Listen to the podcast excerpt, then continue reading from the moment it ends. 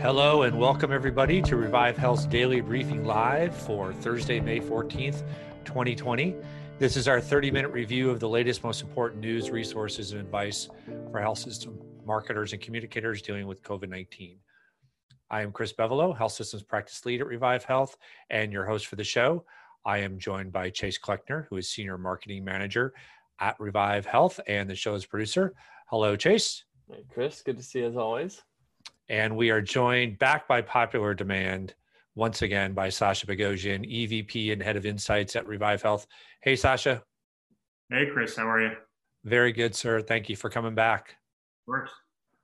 We're going to get into some really cool um, further research on uh, patient fears. We've been following this thread for about a month uh, through surveys, and Sasha and his team have dug deeper with some one-to-one interviews and so we learned even more from that. So we're going to spend the show talking about that primarily. Uh, we'll also hit a couple of other things as we go along. Uh, we want this to be interactive so if you have a question for sasha or chase or myself please throw that in the q&a queue in zoom down at the bottom of your window. Uh, excuse me. We will try to get to those uh, as many as we can at the bottom of the show. Uh, you can also use the chat function to talk to other attendees, and Chase will be using that to um, post some links to the uh, sources we're going to cite. Uh, but if you've got questions for us, make sure those go in the Q and A queue so we see them there. Um, remember that you can subscribe to the podcast on iTunes. Just search for Revive Health Daily Briefing Live. And as always, we'll be posting a recording of this episode by the end of today. You can find that at thinkrevivehealth.com slash COVID 19. You can also find some of the research we're going to be alluding to today there. Uh, you can find content from our biweekly uh, updates on COVID 19 for hospitals and health systems. Um, and on Monday, I'm saying this publicly now, Sasha, so here it goes. On Monday, we will have a report of the data that uh, Sasha is going to share with us today on the show. So that will also be posted on our communications hub. So again, that's thinkrevivehealth.com slash COVID-19. And if you go to the our website at any time other than when the show is live, up at the top of the homepage, you will find uh, a, a banner that will also take you there. So a couple ways to get to it. So let's go ahead and dive in. Uh, we want to share a couple of news points. Uh, we always start with a case count, and we do that just to kind of keep everything in perspective. Excuse me. In terms of where we're at with this pandemic, uh, because obviously where we're at, and as we move through this, uh, hopefully uh, to come down the other side and stay down, uh, that impacts how we think about hospital and health system marketing and communications and what we should be focused on.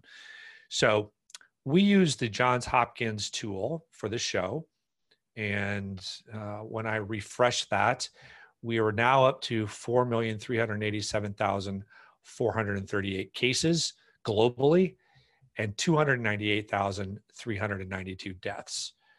When we look at the United States specifically, we are at uh, 1,398,393 cases uh, confirmed and 84,575 deaths. Uh, a couple things we wanted to point out.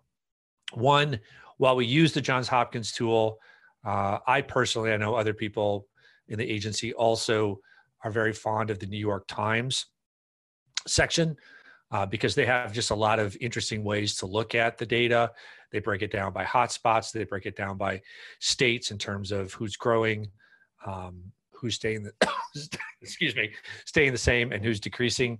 Uh, for example right now if you go there you'll see that there are five states that are um, increasing. So that's virginia arkansas south dakota maine and montana. Uh, surprised not to see minnesota in there uh, because we have we had a huge spike. Looks like we're starting to come down a little bit.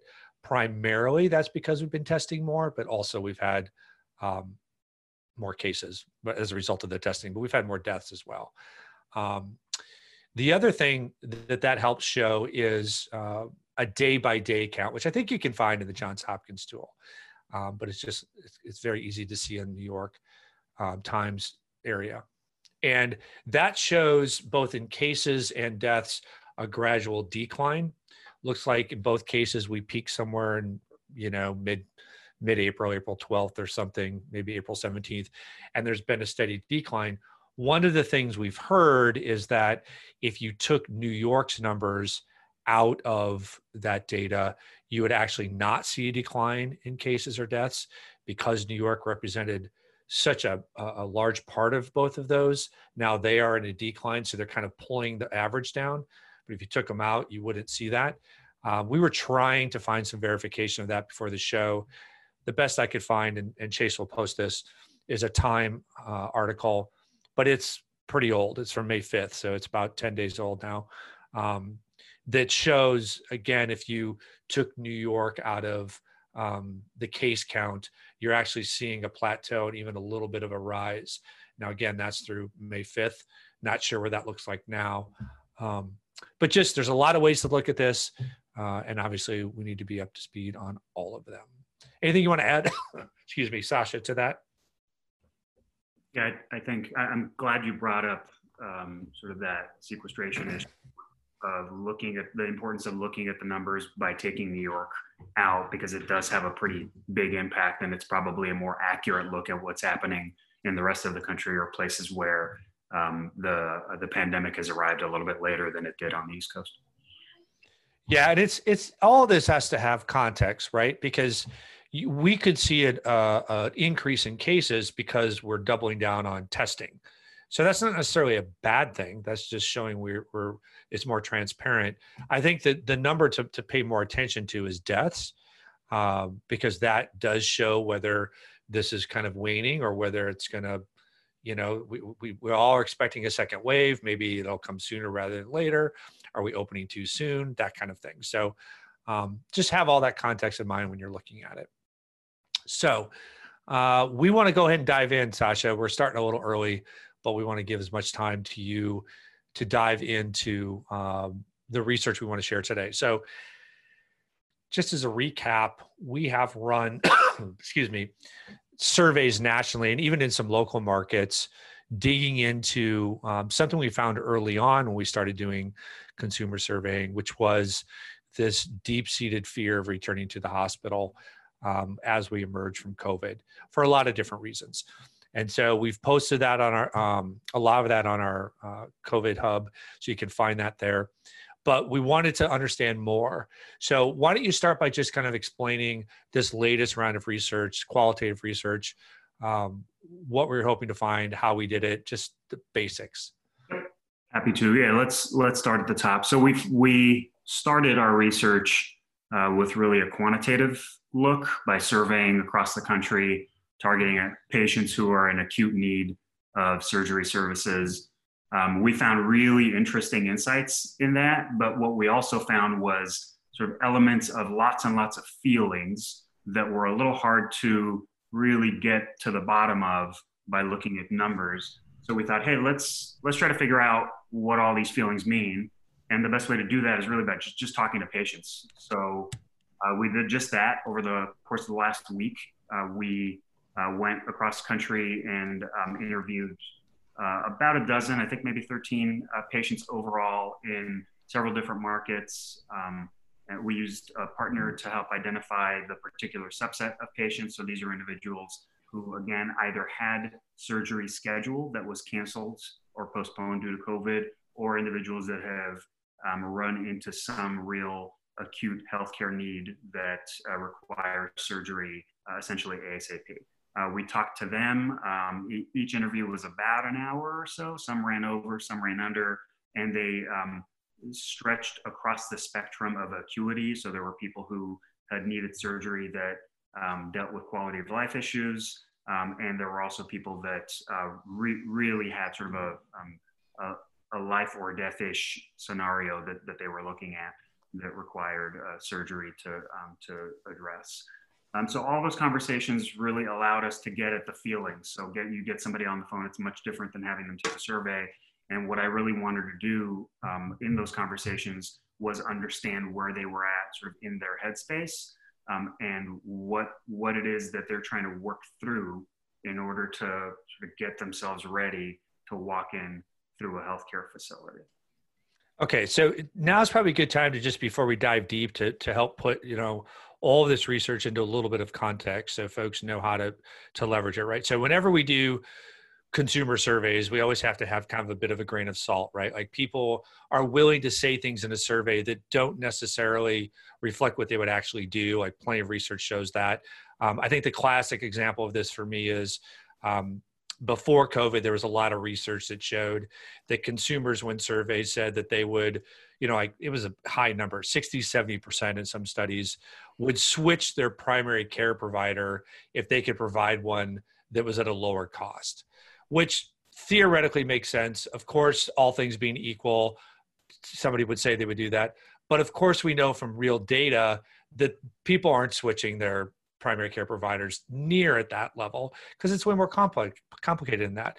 So when we think about fears of returning to the hospital um, we have to kind of keep that in in in our mind. And even on qualitative research right this is this is just trying to understand um, no matter how many people we talk to different insights we can pull out of it.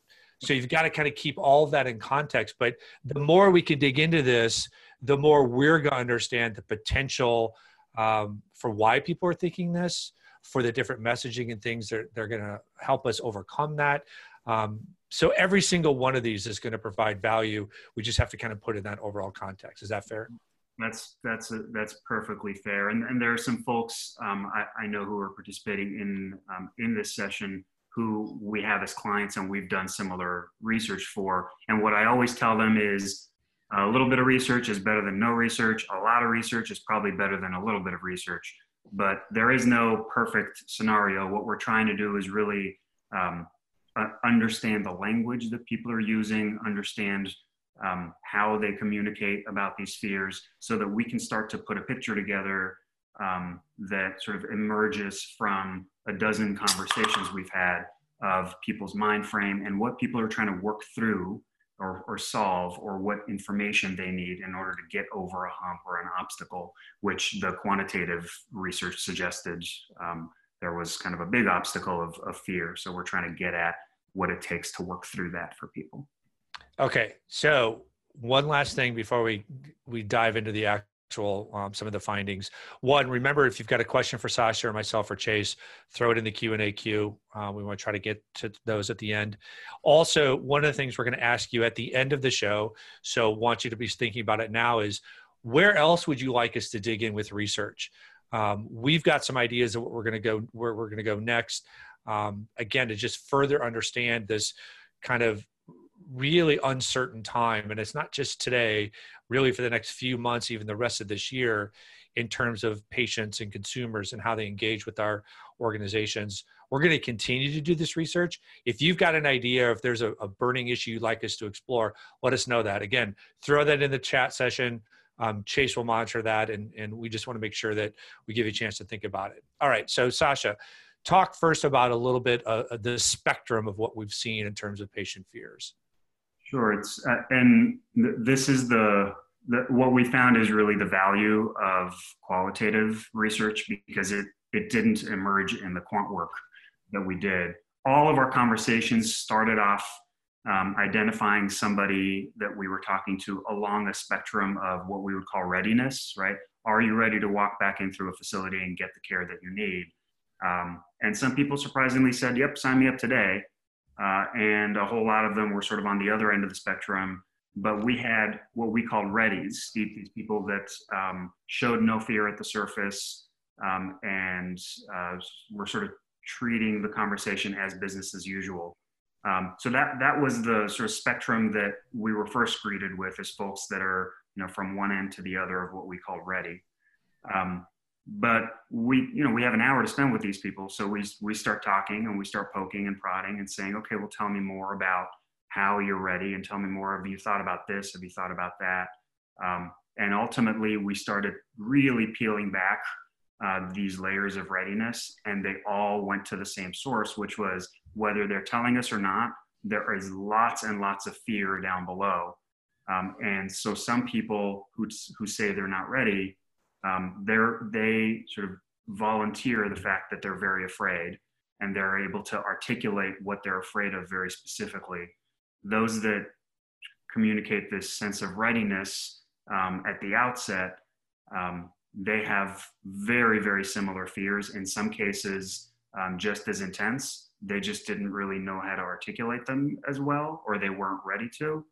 Um, eh, but when we got into the specifics of how they were going to access a healthcare facility, what they were going to go through, all of the thoughts were right there at the top of their mind, which was, you know, I, I don't know what's going to happen to me when I interact with another patient. I don't know what's going to happen if I interact with another with a physician. Um, and unless the and and so that that was sort of the first block we got over was you can say you're ready, but it still sounds like there is an enormous amount of acute fear underneath that.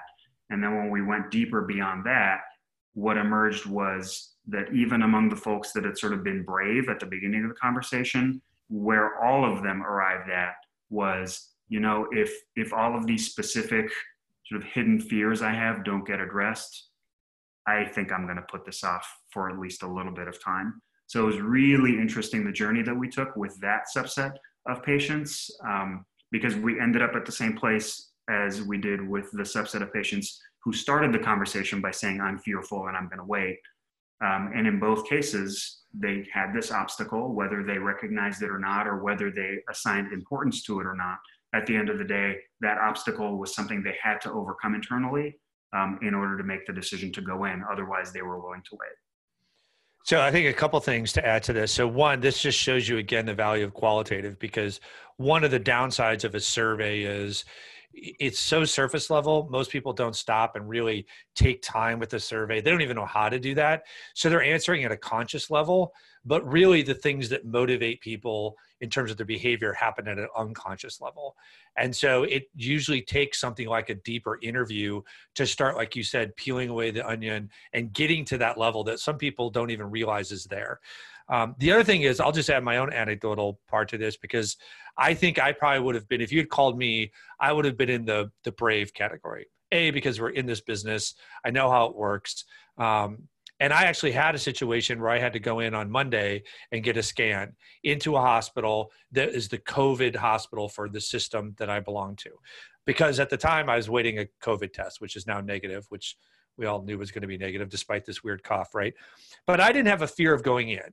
Like I knew what to expect. I knew like I'm not going to touch anything. Um, I know how to take care of myself. But I will tell you what happened when I got in there um, I had to get the CT scan, and they were testing for like super emergent, terrible things. So they made me wait for the radiologist to, to look at it, and then they were going to let me know right there. Because if it was like some like a pulmonary embolism, they, they deal with it. So they put me in this little room, and they said, "Hey, when the doctor gets the results, he's going to call you on this phone." And the phone was just like a phone. I think I told this story already. Um, and it was just a public phone just sitting there. I'm like, so you want me to pick up this phone that I God knows who's touched it and hold it to my face? So I dug around and I found gloves, but it's it's an example of like I didn't think of that when I was going in. And if I had, I would have been like, so where am I waiting and how am I interacting with people? And you want me to answer this phone? Are you gonna have gloves for me? Can you just call me on my cell? So it just shows you as you think through it more, I think, um, those things become more apparent. Yeah, it's it's all of those details of the experience that either they have thought through and they're fearful of, or they haven't spent that much time thinking through that it hasn't occurred to them that they're going to be fearful of, if that makes sense. Yeah. But but as as the prospect of going in becomes more real, they have to sort of process what the experience is going to be, and unless their their fears are um, addressed, it's easier to put it off. And that that became really the the core finding uh, of our work, which was that if no no patient that I talked to was going to believe a healthcare provider telling them it's safe or it's not safe, and that was fascinating um, because they told us at the outset they trusted us. They continued to reinforce that they trusted us. But ultimately all of them in one way or another said you know I, you have a job and your job is to convince me it's safe. So i'm not going to believe you if you say it's safe. But what I'm going to do, because I, I want, and maybe this is a little bit of speculation, but they, they wanted a little bit of control or power over determining whether something is safe. So they, they wanted a piece of the decision. So what they were really looking for from healthcare providers, particularly their doctor, but really the entire organization that, that they were interacting with, was clues.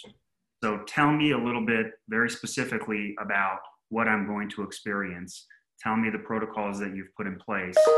Um, tell me all of these different things that I should expect from you. And I'm going to take those pieces and I'm going to use those as clues within my own sort of mind's eye. Um, and I'm going to make the determination whether that meets my threshold of safety risk or not. And leave that decision to me, but give me as many clues as possible. And the clues ended up being really similar um, o- over the course of all the conversations, um, and really specific examples too. Uh, you know, in, in one in one case, um, a lady had talked to her physician who had told her that she's going to be greeted at the door outside uh, by uh, by uh, you know some sort of greeter who will take down her phone number and then send her back to the car. She's going to sit in the car, wait for that phone call, so that um, you know she knows it's her turn. She's not going to sit at a waiting room, and then she's going to get out of her car, meet the greeter again, go around back, go up a staircase all by herself, straight into the um, straight into the patient room. Um, and that to her was okay. If they've done this, if they got together as a group and thought through this process, they must have done all the other stuff that I haven't even thought about. So you know what? Based on this one piece of evidence, based on this one clue that they shared with me, I think I think I'm going to do this and she had gone ahead and, and scheduled uh, her upcoming visit, which was fascinating, right? That one clue is really probably 5% of the work that uh, our clients and all the healthcare organizations that are on this phone call um, are doing to, to provide safety measures. Yet the, the patient is looking at it differently. They just want you to tell them what you're doing, and they want the power to make the determination on their own. But unless they find out exactly what you're doing, they're not about to get over that obstacle. So that was fascinating to us in terms of what the content of our communication should be, how detailed it should be, how often it should be, who it should be from. All of those things are being interpreted as puzzle pieces that are going into some mind's eye where a patient can make the determination on their own. So again, just super important nuance because our, our surveys that we ran initially three times um, continually said the place that people trust more than any other are their local healthcare providers, hospitals, health systems, doctors, right? Um, but putting that trust into context is what you're talking about. And what do we mean by trust and how far will that go? And the other thing, I, I, I doubt that this got into it, but I think it would be interesting to see. A lot of the research we did um, early on that first kind of exposed these fears as an issue was back when the nation was far more unified in terms of our understanding and thinking about COVID 19, how you deal with COVID 19, how serious COVID 19 is, all of that. We've obviously seen a little bit of fraying of that, maybe a little bit putting it mildly, right? Um, so, for example, we've seen a lot of stories about how some folks are refusing to wear masks, right? Um, we hear stories about people questioning death counts or case counts. Um, and I wonder how much of that, Sasha, maybe something we can explore, would impact how people trust hospitals and health systems because they are seen as healthcare experts. But if we're no longer trusting healthcare experts in general, some of us, um, how much of that might filter down to our own organizations? Um, and people are going to be more skeptical of, of the need for some of these precautions. As an example on the flip side right? Not just being scared but like do i really need to go through all this? Do i really need to sit in my car and wait for the phone call i mean seriously is it really that bad so maybe that's something we need to start looking at as well yeah, I, I think th- those are all really valid points. It's um, it's just interesting what you start to hear when you when you have an hour with somebody um, and you're able to sort of peel back the layers. It, it doesn't just inform what we need to talk to them about, but it informs the order of things, um, the the sort of subtlety or the tone of things, and all of that. I'm I'm very glad we went through this exercise because all of that sort of added a really important layer to the initial insights that we uncovered uh, based on the quantitative sort of survey work that we started off a couple weeks ago. So a couple things real quick, and then I'll give you one last um, one a few more minutes, Sasha, just to wrap up with anything else. Um, one question is just to verify, we talked to 13 people total across a number of markets, not 13 people in each market. Um, so that is a question that came up. Just want to verify that. Mm-hmm. Um, another one says, since there's so much fear to enter a health facility, have you done research on how to accelerate consumers' use of telehealth? And I know that some of our research talked a little bit to that, but do you want to speak to that, Sasha, before you wrap? Yeah, we we, um, we didn't really get into it, and, and, I'll I'll have to confirm the 13. But as as part of the um, report that we issue on Monday, obviously we'll we'll lay out the um, the sort of mechanics of how we did the research. And yes, it was across many markets, and it was across acuity and age. Obviously, we can't get to a whole lot with that limited number, but we we feel pretty good about the, the people that we were able to um, to chat with. Um, on telehealth, we didn't get into telehealth all that deeply in, um, in the qualitative work, but in the quant work, um, we sort of asked some questions around people's level of interest in engaging in telehealth services when they hadn't before. And there was a pretty significant spike um, in terms of people that were interested in um, accessing services via telehealth. We know from the work that we're doing with uh, various provider clients that the um, the, the cases that, of telehealth services that they're providing have absolutely gone through the roof, where it used to be something that um, was sort of on the margins of the services that their patient population accessed, maybe by a handful of doctors. Now it's you know hundreds of times that in a matter of a month. So it's become um, a real sort of service line, if you want to think about it that way. Whereas before it was maybe a novelty um, offering that wasn't being accessed by a lot of people. I think um, that that particular trend is here to stay. Um, lots of our clients I know have really gotten a crash course over the last month in how to use telehealth. Um, and they've, I, I, think they've figured out some pieces of the puzzle in terms of providing um, more in-depth services, um, sort of addressing more sort of sensitive healthcare issues, um, and now that they've un- unlocked that, I don't think they're going to go back. I, I think I, at least I hope, and the signals I'm getting suggest that they're probably going to continue to try to figure out how to maximize how they use telehealth services.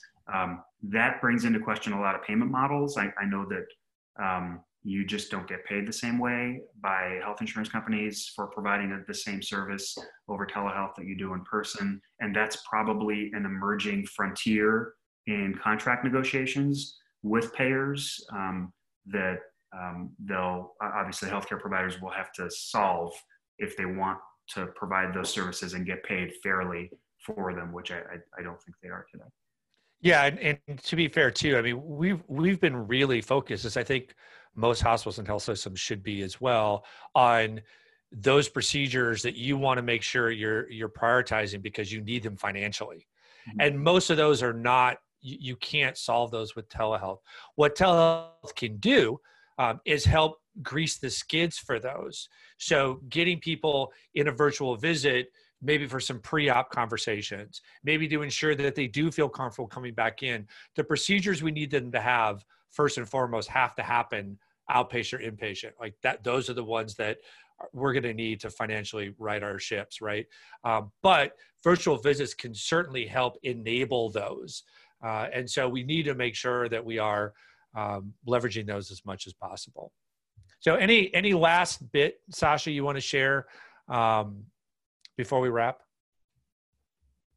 Yeah, a question I just saw come across from Liz mm-hmm. um, about signals that are interpreted as sort of the, the lack of thought. There, there were some, so um, excessive interaction with clinical staff um, was a really interesting one.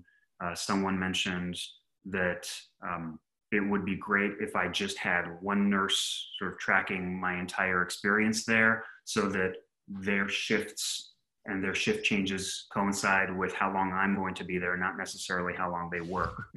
Um, and so the fact that they see more than one nurse is was really a worrisome sign that came up a, a couple of times. Almost any um, prolonged interaction with other patients was also this really big red flag that uh, holy cow why am i you know walking down a hall at the same time as this other person is? Why am i on the elevator at the same time as this other person is? Um, and if that's happening maybe they haven't thought through a whole bunch of other stuff. Um, and then there, there, are a couple of other cases of just lack of communication so we, we had a, a, couple of conversations with folks who had gone in for pre-op um, sort of prep visits um, they had a good visit but they hadn't been told what the experience was going to be like at all. That was kind of off-putting, right? I'm I'm relieved that so I'm quoting them. So I'm relieved that I went through this experience and it it felt like they had their act together, but man, they didn't tell me any of what to expect, right? They didn't tell me about the phone call that I was going to get, the waiting I was going to do in the car, how to access the elevator, you know, without using my finger. It why didn't they tell me about any of that? That's night and day different from what I experienced six months ago when I went in. Um, so it, it's really just as much communication clarity as it is specific protocols and signals that makes it. Yeah, totally. And and I'll just add one last thing, and then we'll wrap. Um, I had the exact experience, Sasha. So the same thing where I went in, everything had to funnel through the front doors. You had to be checked for COVID, and then you had to be escorted. So to your point, there was an escort, but they basically told me go wait in the foyer. Um, and so I was standing by like where the wheelchairs are stored. There was an older gentleman who was across the thing from me sitting on the bench. There was somebody behind me sitting on the windowsill. And I'm like, well, luckily there's only three of us because if this was a normal day and there was 20 of us, where are you putting us all? Like I would have gone out in the parking lot and waited instead of where he told me to wait. And he had to keep coming out and giving me updates. I'm like, clearly they're still not quite where they need to be. Uh, they didn't tell me to expect this. I found it a little like curious because that's my job right now. But as a patient, I might have been, this doesn't like, there's no place for me to sit and I could be brushing shoulders with people if there was double the number of patients. So um, there's still a lot of work that needs to be done on that. So uh, let's wrap there, Sasha. Thanks so much for coming back, man. Great stuff. Important stuff. Uh, I will again remind people if you want to um, have us look into something, uh, we're definitely open to feedback. So put something in the in the chat channel. Let us know if there's a, an area you'd like us to dive deeper into. We'll definitely consider that. Um, Chase, thank you so much, sir, for joining us again. Absolutely, enjoyed the conversation. We've got Jeff Spear back tomorrow as guest host. Um, Elizabeth Musson will be back. She's SVP of our communications team. So it'll be good stuff there. Remember to visit our uh, COVID-19 communications hub at thinkrevivehealth.com slash COVID-19. Subscribe on iTunes. Let others know about this podcast. And for all of you out there working at hospitals and health systems, hang in there. Keep up the good work. We will be with you every day that this crisis continues. Uh, appreciate you joining us today, and we hope to see you tomorrow.